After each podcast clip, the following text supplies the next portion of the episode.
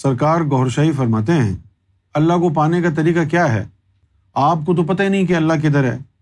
آسان ترین اللہ کو پانے کا طریقہ یہ ہے۔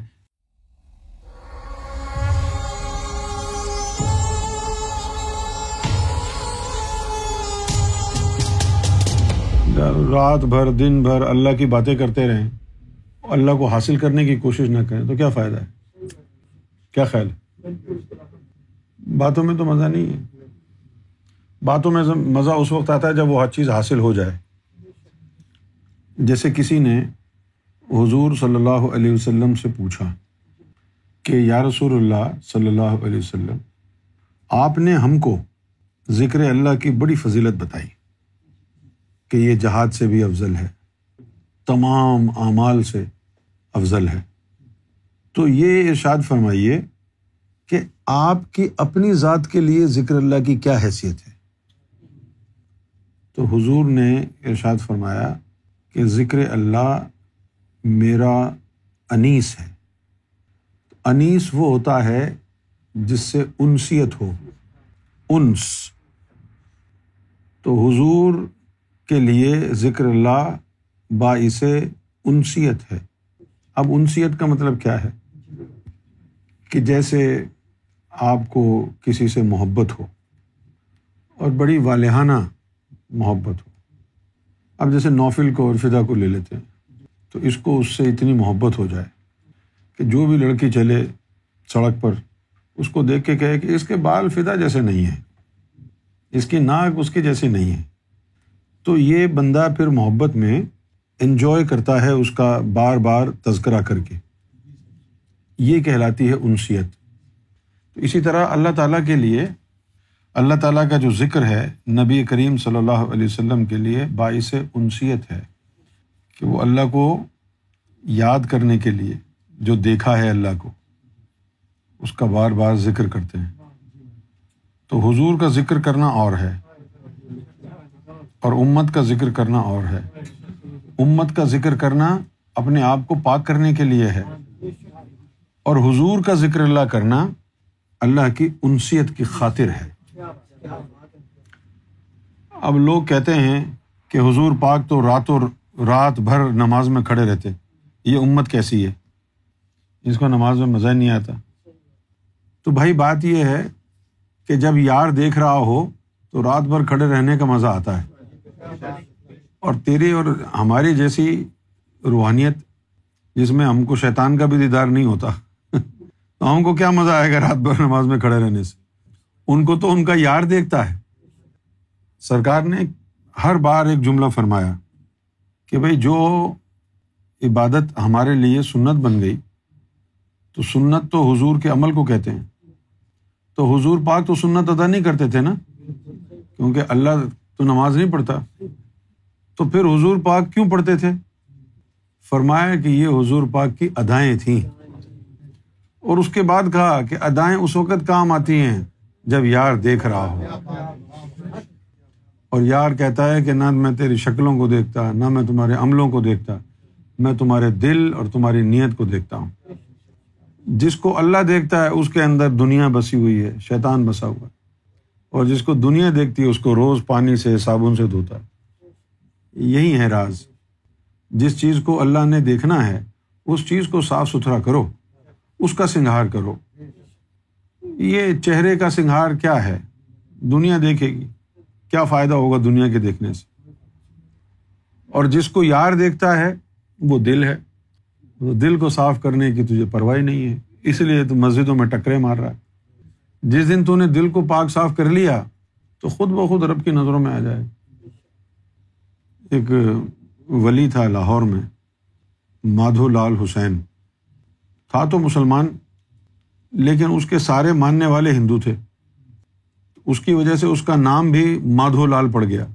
تھا مسلمان، مجذوب ٹائپ تھا، ہر وقت ناشتہ گاتا رہتا تھا۔ مولویوں کی سمجھ میں ایسے ولی کہاں آتے ہیں؟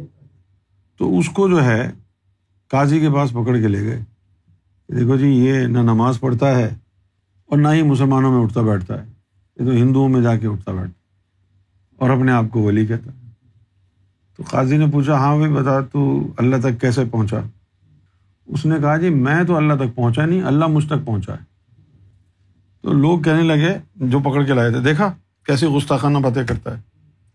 تو قاضی نے کہا کوئی دلیل دو، اس نے دلیل دی کہ قلب مومن بیت الرب، مومن کا قلب اللہ کا گھر ہے، میں نے لا الہ کے جھاڑو سے اللہ کے گھر اس دل کو پاک صاف کر لیا، جس کا گھر تھا وہ خود ہی آ گیا۔ اور حقیقت بھی یہی ہے۔ سرکار گوہر شاہی فرماتے ہیں اللہ کو پانے کا طریقہ کیا ہے؟ آپ کو تو پتہ ہی نہیں کہ اللہ کدھر ہے۔ آسان ترین اللہ کو پانے کا طریقہ یہ ہے، اس دل کو چمکا لو۔ اب تیرا دل چمک گیا، اب تجھے آگے کیا کرنا ہے؟ یہ سارے لوگ سن لیں غور سے۔ اب تیرا دل چمک رہا ہے، اب تجھے آگے کیا کرنا ہے؟ آگے تجھے کچھ نہیں کرنا۔ جس طرح تو نے اپنی دکان میں مال بھر لیا، دکان کھول کے بیٹھ گیا، اب تو کیا کرے گا؟ اب تو گاہک کا انتظار کر، وہ آئے گا اور خریدے گا۔ اسی طرح اب تو نے دل کو چمکا لیا، اب چمک گیا نا دل تیرا، تو مارکیٹ میں آ گیا، اب تو کیا کرے گا؟ اب تو کچھ نہیں کر، بس دل کو چمکاتا رہے۔ پھر آگے کیا ہوگا؟ آگے یہ ہوگا کہ اللہ تعالیٰ حضور پاک کو ہر وقت دیکھتا ہے، حضور پاک کے اوپر ہر وقت تجلی گرتی ہے، ہر وقت۔ اور غوث اعظم رضی اللہ تعالیٰ عنہ کے اوپر 500 مرتبہ تجلی گرتی ہے روزانہ۔ اور پھر اس کے بعد جو ولی ہیں دیدار والے، ان پر 360 دفعہ روزانہ تجلی گرتی ہے۔ بس اللہ تعالیٰ انہیں کو دیکھتا رہتا ہے، یہ اللہ کو دیکھتے رہتا ہے۔ پھر سرکار نے فرمایا کہ کبھی کبھی اللہ کو خیال آتا ہے کہ میں عام انسانوں کی طرف دیکھوں۔ ویسے تو وہ روزانہ ولیوں کی طرف تجلیاں ڈالتا ہے نا، کبھی کبھی اس کو خیال آتا ہے کہ عام لوگوں کی طرف دیکھوں۔ وہ جب عام لوگوں کی طرف دیکھتا ہے نا، اس وقت کے لیے حدیث ہے کہ پھر وہ تمہاری شکلوں کو نہیں دیکھتا، پھر وہ تمہارے عملوں کو نہیں دیکھتا۔ کیا دیکھتا ہے؟ چمکتا ہوا دل۔ جب اس کو خیال آئے، پتہ نہیں اس کو کب خیال آئے، جب بھی آئے تو جو چمکتا ہوا دل اس کے اوپر نظر آئے گا، وہ اس کے اوپر مہربان ہو جائے گا، بھلے وہ دل ہندو کا تھا یا سکھ کا تھا یا مسلمان کا تھا۔ تو اپنے دل کو چمکا لے، دل کو چمکا کے ادھر بھیج دے جہاں اللہ کی نظریں پڑتی ہیں۔ بس اللہ نے تجھے چاہ لیا، چاہے گا ہی چاہے گا، اس کی شرط پوری کر دی نا تم نے، دل کو چمکا لیا نا۔ اور تیرا دل جو ہے اس کی نظر سے ہی تو چمکا ہے، اس کی اجازت سے ہی تو مرشد نے چمکا ہے۔ لوگ پوچھتے ہیں اب کیا کریں، اب ذکر جاری ہو گیا، اب ذکر جاری ہو گیا تو اب کیا کرو؟ اب چوڑیاں پہن لو ہاتھ میں بس ذکر جاری ہو گیا، اسی ذکر کو پختہ کرو، اسی دل کو چمکاتے رہو، چمکاتے رہو۔ اور یہ اس آئینے کو گرد نہ لگنے دو گناہوں کی، گناہوں سے دور ہو جاؤ۔ غیبت، بہتان، حسد، تکبر، ایک دوسرے کی برائی، ان چیزوں کو چھوڑ دو۔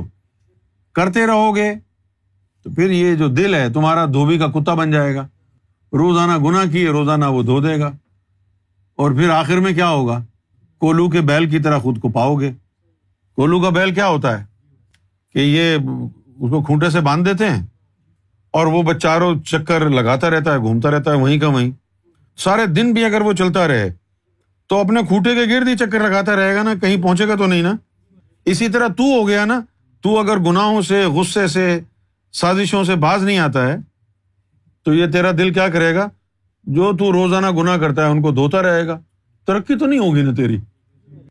تو اگر تم اپنے ترقی کرنا چاہتے ہو، رب کی نظروں میں آنا چاہتے ہو، تو گناہوں سے بچنا ہوگا، گناہوں سے دور ہونا ہوگا، تاکہ تمہارا دل چمکے۔ پھر سرکار نے مثال دین الہی میں بھی دی، سارے دین داروں کو، سارے مذہب والوں کو ایک لائن میں کھڑا کر دو، اب رب سے پوچھو کس کو دیکھے گا؟ تو پھر فرمایا کہ جس طرح رات کے وقت جب تو آسمان پہ نظر ڈالتا ہے تو جو بھی ستارہ چمک رہا ہے وہ تیری نظر میں آ جاتا ہے، بھلے تجھے اس کا نام پتا ہو یا نہ پتا ہو، جو بھی ستارہ چمک رہا ہے تیری نظروں میں آ جائے گا۔ اسی طرح رب جب عام آدمیوں کو دیکھنا چاہے گا تو وہ پھر دلوں کو دیکھے گا۔ اچھا، اب یہاں پر اس کو تھوڑا سا روک کے آگے ایک اور بات کرتے ہیں۔